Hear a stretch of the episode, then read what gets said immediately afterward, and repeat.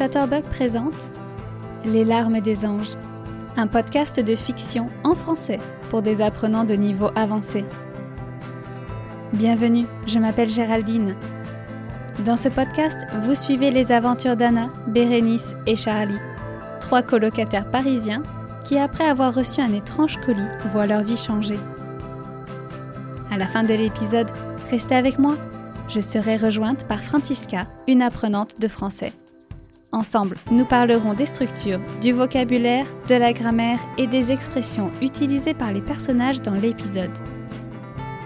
Et si vous souhaitez approfondir votre apprentissage du français, connectez-vous sur chatterbug.com. Vous êtes prêts?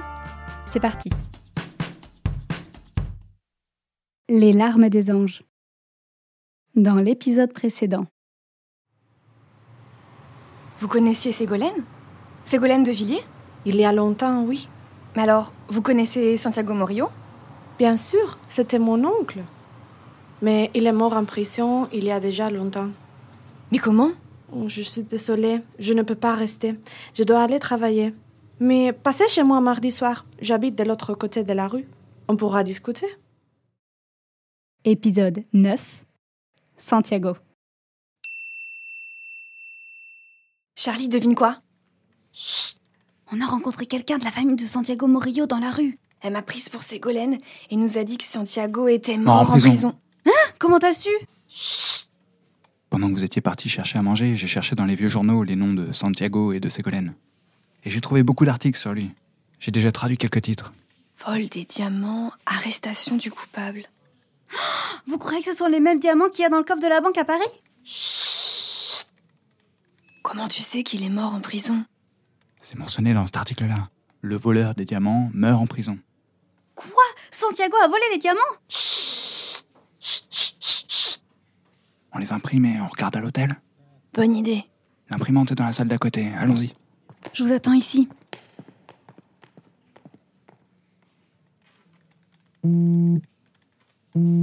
Ah non, encore la bijouterie Arrêtez de m'appeler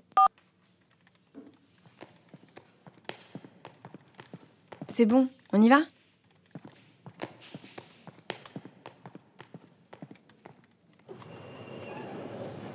Pourquoi tu fais cette tête, B? Euh, pour rien. Enfin, euh, je viens de réaliser que j'avais pas prévenu le boulot que je partais en vacances. Tu peux toujours demander à Lola de te remplacer, non? Oui, sûrement. Oh, je suis épuisé, moi. Pas vous? Je vais commencer par faire une bonne sieste en arrivant à l'hôtel. Euh, non, moi ça va. Toutes ces histoires me tiennent bien éveillée. Cette histoire, tu veux dire Mhm. Ah, enfin arrivé. Je vous retrouve dans votre chambre dans une heure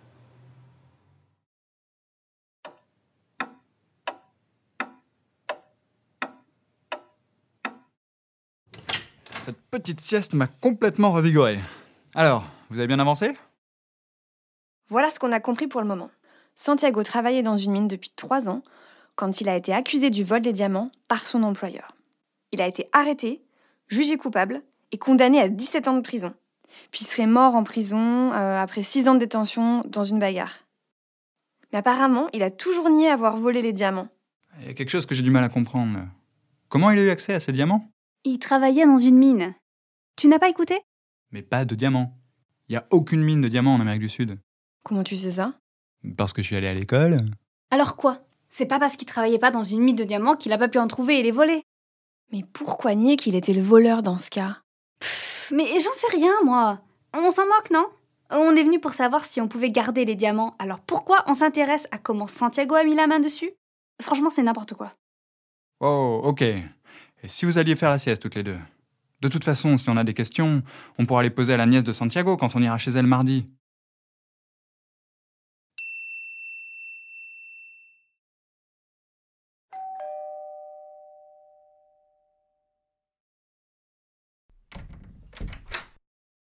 Bonsoir. Bonsoir. Bonsoir. Bonsoir, je m'appelle Anna. Voici Bérénice et Charlie. Je m'appelle Concepcion. Entrez. Je vais nous faire du thé.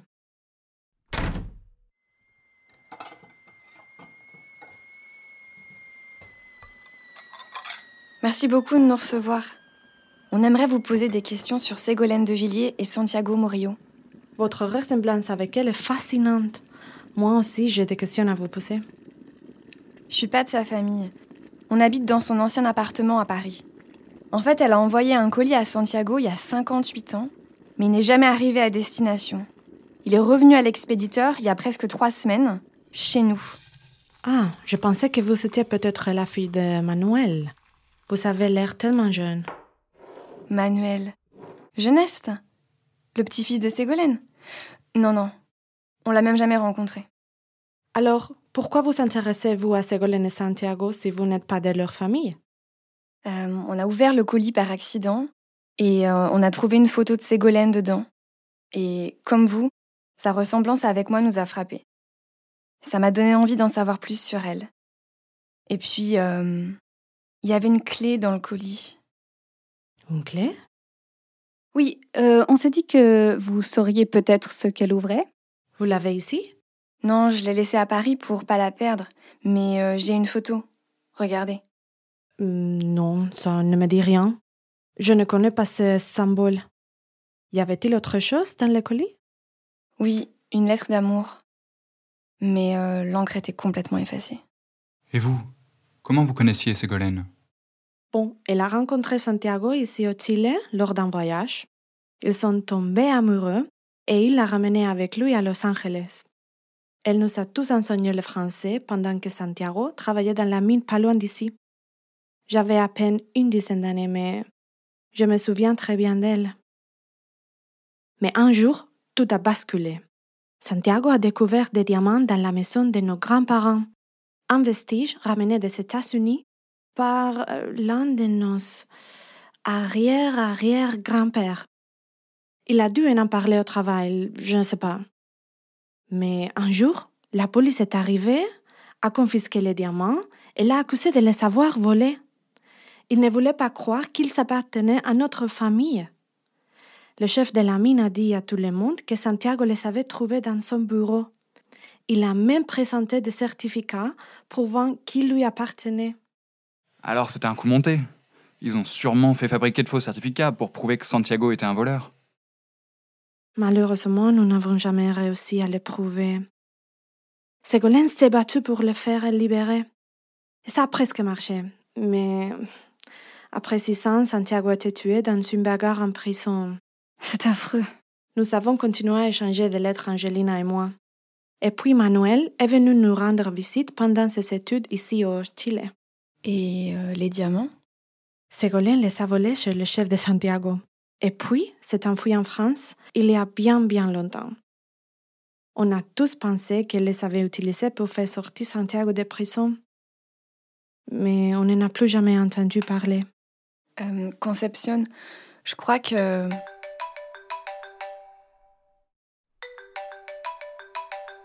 Ah, c'est notre voisine Pauline qui appelle. Bon, ça doit pas être très important. Euh, je laisse sonner, je la rappellerai plus tard. Il commence à se faire tard? On devrait vous laisser. Puis-je garder la photo de Ségolène Oui, bien sûr. Merci. J'espère vous avoir aidé. Au revoir. Au revoir. Bonne soirée. Bonne soirée. Ah, et voilà. On a résolu le mystère du colis, non? On devrait monter notre agence de détective. On est plutôt bon, je trouve. Tu crois que ça rapporte? Tiens, Pauline a laissé un message. Vous avez un nouveau message. Anna, c'est Pauline. Mais vous êtes où? Pourquoi vous répondez plus au téléphone tous les trois? Il faut que vous rentriez tout de suite à la maison. C'est votre appartement. On vous a cambriolé.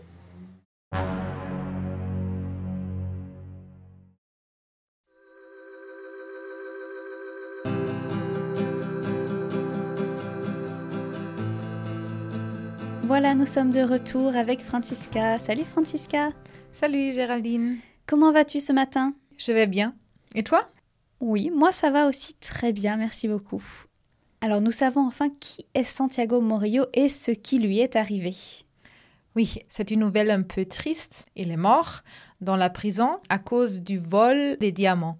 Et on apprend aussi qu'il n'est pas un voleur, Mhm. mais que les diamants appartenaient à sa famille.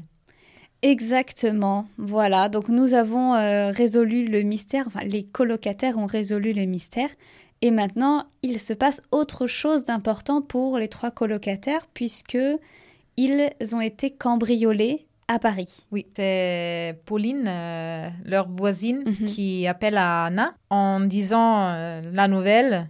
Maintenant, il faut penser qu'est-ce qu'ils vont faire les trois colocataires.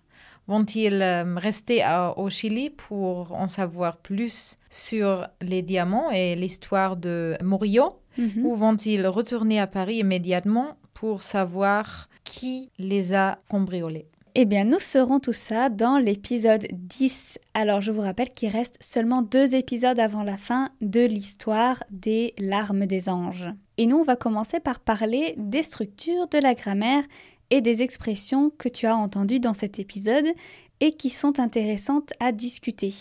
Alors, je t'écoute, quelle est la première? Oui, euh, la première est au tout début de l'épisode. Mhm. Anna et Bérénice sont de retour à la bibliothèque et racontent à Charlie qu'elles sont tombées sur la nièce de Santiago Murillo. Anna lui dit Elle m'a prise pour Ségolène.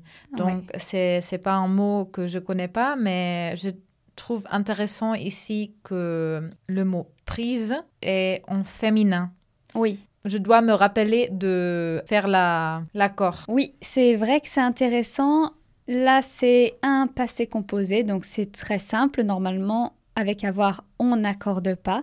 Mais ici, quand on pose la question elle a appris quoi La réponse est féminine, c'est M et c'est Anna. Donc, il faut accorder le participe passé du verbe. Donc, au lieu de elle a appris Anna pour Ségolène, on dit ici elle m'a prise pour Ségolène. Oui. Très bonne révision. Bon, après, ils sont toujours dans la bibliothèque.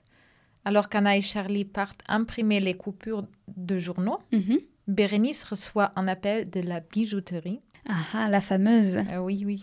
Comme on peut s'imaginer, elle ne décroche pas, mais ça lui rappelle ses soucis laissés à Paris Mhm. et elle commence à être de mauvaise humeur. Oui. Anna, une fois de retour, elle lui demande Pourquoi tu fais cette tête, B? Oui. Je trouve euh, intéressant ici qu'on dit tête et pas visage, parce que l'expression en- Oui. est dans le visage, pas, pas dans la tête. N'est-ce pas? Oh oui, c'est vrai. C'est vrai, mais l'expression, c'est faire cette tête ou faire Mhm. une tête. Et bon, on effectivement, le visage, c'est sur la tête. Donc, Mhm. on imagine euh, pourquoi tu fais cette tête, c'est pourquoi tu as cette expression euh, sur le visage.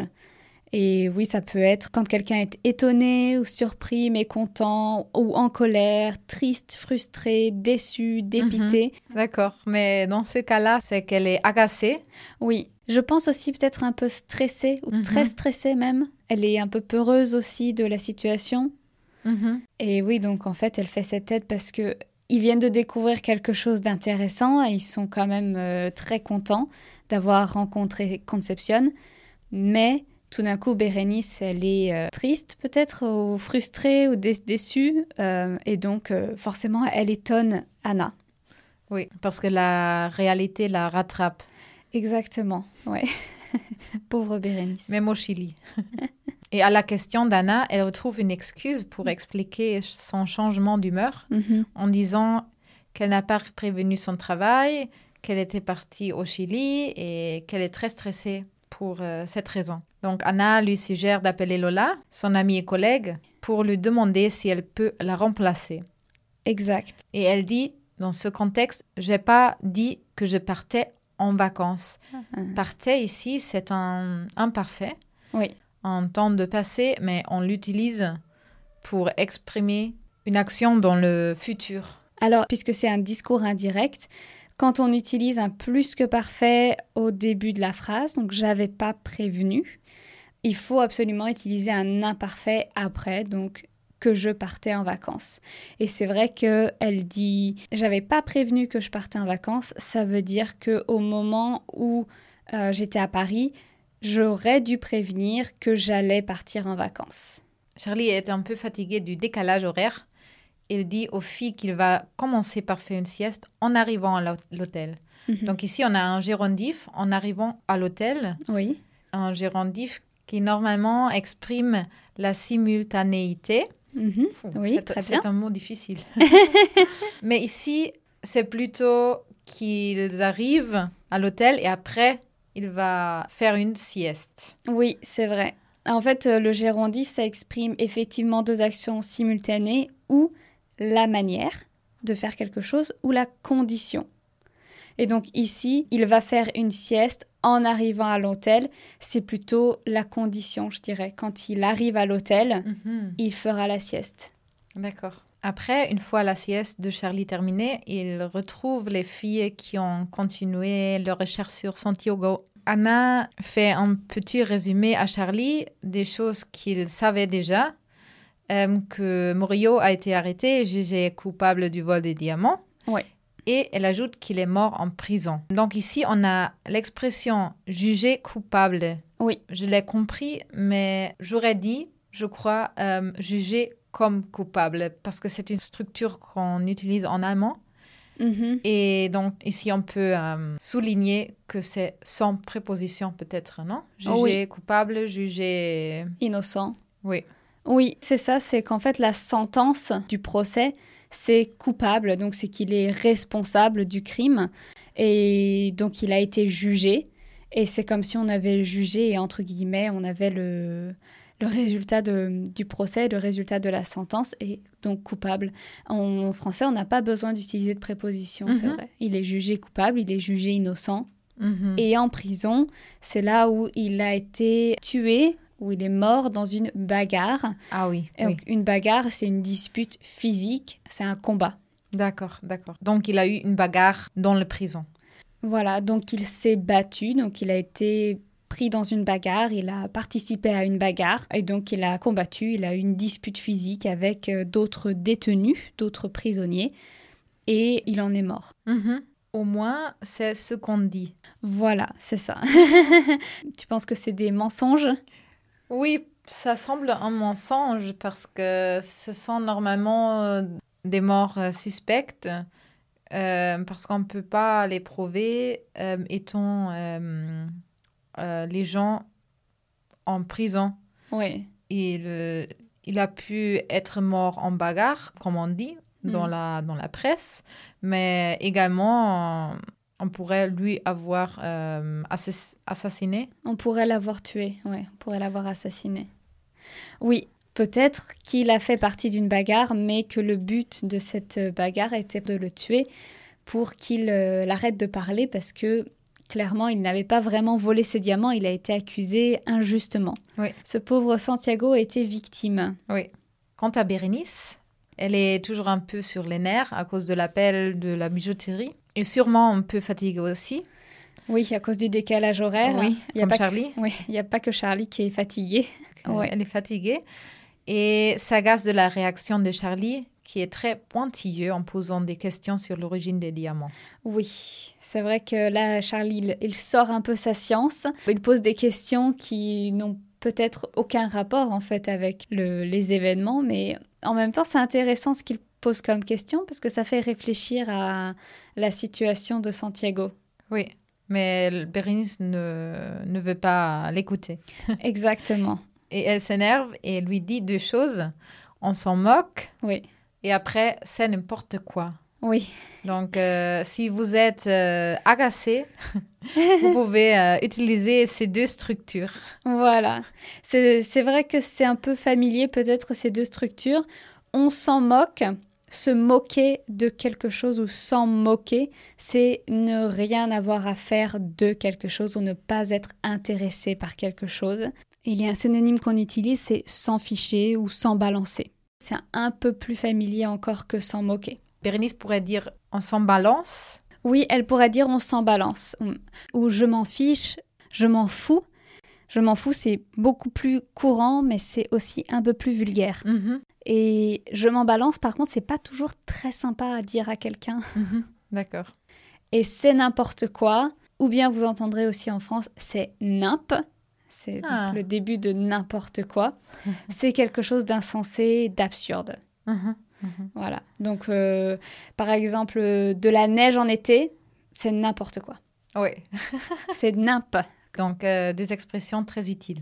Oui, très utile, surtout si vous allez en France ou si vous habitez en France. Après cette conversation, ils se rendent chez Concepción, la nièce de Santiago Murillo, Oui. pour lui poser des questions. Concepción, pour sa part, elle demande à Anna si elle est la fille de Manuel Geneste et donc la petite fille de Ségolène de Villiers. Oui. Concepción, elle dit Tu as l'air tellement jeune qu'elle pense qu'elle est la fille de Manuel Geneste. Donc, euh, elle a l'air. Avoir l'air de quelque chose. Mhm. Mhm. C'est paraître, sembler ou avoir l'apparence. Mhm. Et tu pourrais également dire Tu as l'air heureuse. Oui, bien sûr. Tu as l'air heureuse, tu as l'air euh, content, tu as l'air en colère, tu as l'air triste. Avec euh, l'expression tu as l'air, tu peux soit utiliser l'adjectif au féminin. Si tu considères que la personne est heureuse, tu peux dire tu as l'air heureuse, Mhm. soit au masculin. Si on accorde l'adjectif avec l'air, le mot air, qui est masculin, on peut dire tu as l'air heureux. Ah. Mais c'est aussi beaucoup moins souvent utilisé que d'accorder l'adjectif avec le sujet. C'est intéressant. Ouais. Et Anna commence à lui expliquer leur histoire, Mhm. euh, l'arrivée du colis chez eux et donc comment ils ont appris l'existence de Ségolène. Grâce à la photo donc qu'ils ont découvert dans le colis, on le rappelle. Oui, et elle dit que sa ressemblance avec Ségolène les a frappés, Oui. les a surpris. Oui, aussi, surpris, frappé. Frappé, ici, c'est étonné, Mhm. retenir l'attention de quelqu'un. Mais c'est vrai que le premier sens du mot frapper, c'est donner des coups sur quelque chose en produisant un bruit. Mhm. Donc je peux frapper quelqu'un déjà. Mhm. Euh, je peux frapper euh, sur la table, je peux frapper euh, des, mes pieds sur le sol, je peux frapper des mains. Ah. Voilà. Mais ici, ça m'a frappé, ça m'a étonné. C'est comme si, en fait, ce- cet événement avait, euh, vous avez frappé en plein visage. euh, ça a vraiment retenu votre attention. Ah oui, c'est curieux. C'est un peu curieux, oui. C'est encore l'un de ces verbes qu'on utilise de plusieurs façons, qui a Mhm. plusieurs sens. Donc Concepción continue à raconter l'histoire de Santiago Murillo en disant qu'il travaillait dans une mine Mhm. et que Ségolène donnait des cours de français, mais un jour, tout a basculé. Tout a basculé, c'est une expression pour dire que tout a changé et qu'on est passé brusquement d'un état à un autre ou d'une situation à une autre. Donc on imagine très bien que Santiago et Ségolène vivaient une vie plus ou moins euh, heureuse et calme. Et le jour où Santiago a découvert les diamants, là, tout a changé, tout est devenu euh, différent. Et il a été accusé du vol des diamants. Et donc, c'était la descente euh, aux enfers où on a volé les diamants. Il a été accusé du vol. Ouais. Ensuite, on- il a été en prison, etc. Donc leur réalité a perdu l'équilibre, a basculé. Oui, exactement, ouais. Basculer, oui, perdre l'équilibre. Mhm. Ici, c'est vraiment dans le sens de d'un changement brutal. Mhm. Mais ça, basculer, c'est aussi euh, chuter ou tomber. Concepción explique aussi, contrairement à ce qu'il pensait, que les diamants étaient un vestige ramené des États-Unis par leur arrière-arrière-grand-père. Donc, euh, je pense que ça veut dire un grand-père qui a vécu, ça fait des dizaines d'années ou même des, des siècles. Parce que ça sonne vraiment à une personne qui a vécu, ça fait beaucoup de temps. Alors, en fait, dans la famille, on a un grand-père. Donc, le grand-père, c'est le père de notre mère ou de notre père. Ensuite, un arrière-grand-père, c'est une génération au-dessus. Donc, c'est le père de notre grand-père ou de notre grand-mère. Et l'arrière-arrière-grand-père, c'est encore une génération au-dessus.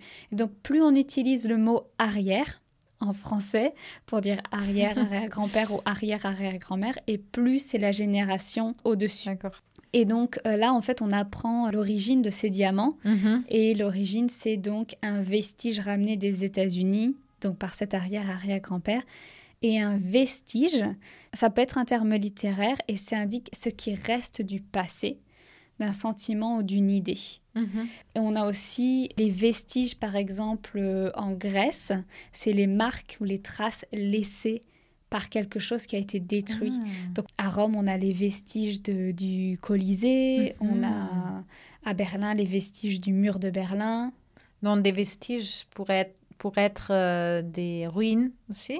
Oui, exactement. Mhm. Exactement. Ici, un vestige, c'est euh, quelque chose qui reste du passé. Ça peut être euh, quelque chose que qu'il a découvert par hasard et puis il les a gardés en souvenir euh, Mhm. pour sa famille. Et puis finalement, peut-être qu'il les a cachés dans son grenier, il les a oubliés et c'est Santiago qui les aurait trouvés. Donc, dans son cas, ce sont des diamants. Voilà. Alors, c'est pas forcément quelque chose de cher ou de brillant. Mhm. Ça peut être aussi un vestige de l'histoire de, de ma famille ou de, de l'histoire de, de mon pays. Et Charlie, pendant le monologue de conception, tout à coup Ah ouais. comprend que Santiago n'est pas vraiment le voleur des diamants Oui. et il déclare que c'était un coup monté. Donc, euh, j'assume que ça veut dire euh, c'était organisé. Oui, très bien. Un coup monté. Alors, un coup, C-O-U-P, et monter, comme le verbe monter, le participe passé du verbe monter. Un coup monté, c'est une opération préparée à l'avance et dans le secret. C'est un complot. Mhm. Une fois arrêté par la police, Ségolène a essayé de faire sortir Santiago de prison. Et Conception dit qu'elle s'est battue pour euh, Santiago Murillo. Oui, pour le faire libérer. Mhm. Bon, elle, elle s'est pas battue littéralement, mais euh, Exact. elle a fait tout pour euh, lui sortir. Exactement. Elle a fait des efforts, elle a lutté pour quelqu'un, pour quelque chose. Elle s'est démenée, elle a vraiment fait tout ce qu'il fallait pour le faire libérer. Donc elle s'est battue. Ici, c'est pas du tout au sens littéral, même si ça pourrait aussi fonctionner. Mhm. Si on peut dire elle s'est battue dans la rue, ça pourrait être physique, mais ici non, c'est sur le plan euh, peut-être administratif. Et voilà, au niveau de pour le procès, elle a peut-être engagé un très bon avocat, elle a peut-être essayé de rassembler des preuves pour expliquer que les diamants appartenaient à la famille, etc. Mhm, mhm. Conception continue euh, son récit, Mhm. disant que Ségolène s'est enfuie en France avec les diamants. Oui, Et Conception précise que c'était il y a bien, bien longtemps. Donc, c'était très longtemps, c'était bien, bien longtemps. oui. J'aime bien cette expression avec bien, bien. Alors en fait, l'expression il y a bien longtemps, effectivement, Mhm. ça veut dire il y a très longtemps, il y a une éternité, il y a des siècles. Et le fait de répéter bien, c'est pour insister sur le fait que c'était il y a vraiment, vraiment longtemps. Mhm. Donc euh, il y a très très longtemps, il y a très très très très très très très longtemps. Mhm. Encore une fois, c'est comme le- avec arrière-grand-père, plus on répète Mhm. et plus ça a de l'importance. D'accord. D'accord, d'accord. Exactement. Donc, je suis très d'accord. Et après, une fois fini le récit, ils sortent de chez Conception. Charlie est ravi d'avoir enfin élucidé le mystère. Il se félicite en rigolant et propose aux filles d'ouvrir leur propre agence de détective, Oui. type euh, Sherlock Holmes. Exactement. bah, Charlie Holmes. Il voit les choses du bon côté, Charlie. hein. Oui, Et, oui. euh, ça y est, on a résolu l'affaire, donc euh, on, est, on est maintenant devenus des détectives. On peut tout faire. Et il dit on est plutôt bon, je trouve. Mhm. Plutôt, ça indique un niveau, une intensité ou un degré assez élevé quand c'est devant un adjectif. Donc, on, on est bon ou on est plutôt bon, ce serait un peu plus. Mhm. Sinon, plutôt, ça indique euh, une préférence ou un choix par rapport à quelqu'un ou quelque chose d'autre. Mhm. Je veux du café plutôt que du thé. Mhm. Mais pour toi, c'est à l'envers, non? Tu veux du thé plutôt du café? Oui, moi, c'est plutôt l'inverse, effectivement. je, je préfère le thé que le café. Mais Bérénice n'en veut rien savoir parce qu'elle ne s'intéresse qu'à cette histoire avec Cartier, la bijouterie. Et donc, dans ce contexte, elle demande à Charlie s'il pense que ça rapporte. Rapporter, c'est procurer un gain, un bénéfice. Donc, elle demande si ça va les aider à gagner de l'argent. D'accord. Elle, elle a cette idée en tête qu'il faut rembourser Cartier. Pour, Oui. pour sortir de cette situation, il faut qu'elle euh, rembourse le collier qu'elle a perdu. Donc si c'est pas avec les diamants qu'ils ont trouvés dans le coffre, peut-être avec cette histoire d'agence de détective. peut-être qu'elle se dit ah bah très bien, euh, peut-être que Manuel Jeunesse va pouvoir nous payer Oui. pour avoir résolu cette affaire. Bien sûr, rapporter, c'est aussi apporter de nouveau. Oui. Comme on a déjà dit euh, dans l'autre épisode. Exactement. Mhm. Voilà, on avait déjà parlé de, de ces verbes avec le préfixe re. Donc, on va voir si Bérénice va euh, pouvoir rendre les diamants à la bijouterie. Oui, le collier de diamants. Mm. Ouais. Euh, donc il faut soit qu'elle trouve l'argent, soit qu'elle retrouve le collier, soit qu'elle peut-être donne les diamants qui sont dans le coffre. Donc, elle, elle a au moins trois options. C'est bien, déjà. oui, c'est pas des options très simples à réaliser, mais oui, au moins elle a le choix. Donc voilà, mais là pour le moment, je crois qu'ils vont s'inquiéter tous les trois parce qu'ils ont été cambriolés. Euh, à ton avis, est-ce qu'ils rentrent à Paris ou est-ce qu'ils restent au Chili? Parce qu'en en fait, ils ne savent toujours pas pourquoi Ségolène et Anna sont des sosies. Euh, moi, je crois qu'ils vont retourner à Paris aussi vite que possible Mhm. parce qu'ils ont été cambriolés. Et dans son appartement, il y a la clé à la fortune. Ah oui, la clé du coffre et des diamants. Eh bien alors nous serons dans l'épisode numéro 10, le prochain épisode. Oui. Merci Francisca pour ton aide aujourd'hui. Merci Géraldine. Je te souhaite une bonne journée. Nous, on est le matin. Également. Merci. Et à vous toutes et à vous tous, on vous souhaite une bonne journée, une bonne semaine ou un bon week-end. Et on vous dit à la semaine prochaine. Ciao, à la semaine prochaine. Qui a bien pu cambrioler nos trois colocataires pendant leur absence? Anna, Bérénice et Charlie vont-ils avouer à Concepcion qu'ils savent où se trouvent les diamants? Découvrez-le dans le dixième épisode. Les larmes des anges est un podcast de fiction produit par Chatterbug. Connectez-vous sur chatterbug.com pour plus d'informations sur notre offre de cours en ligne. Et rendez-vous la semaine prochaine pour un nouvel épisode.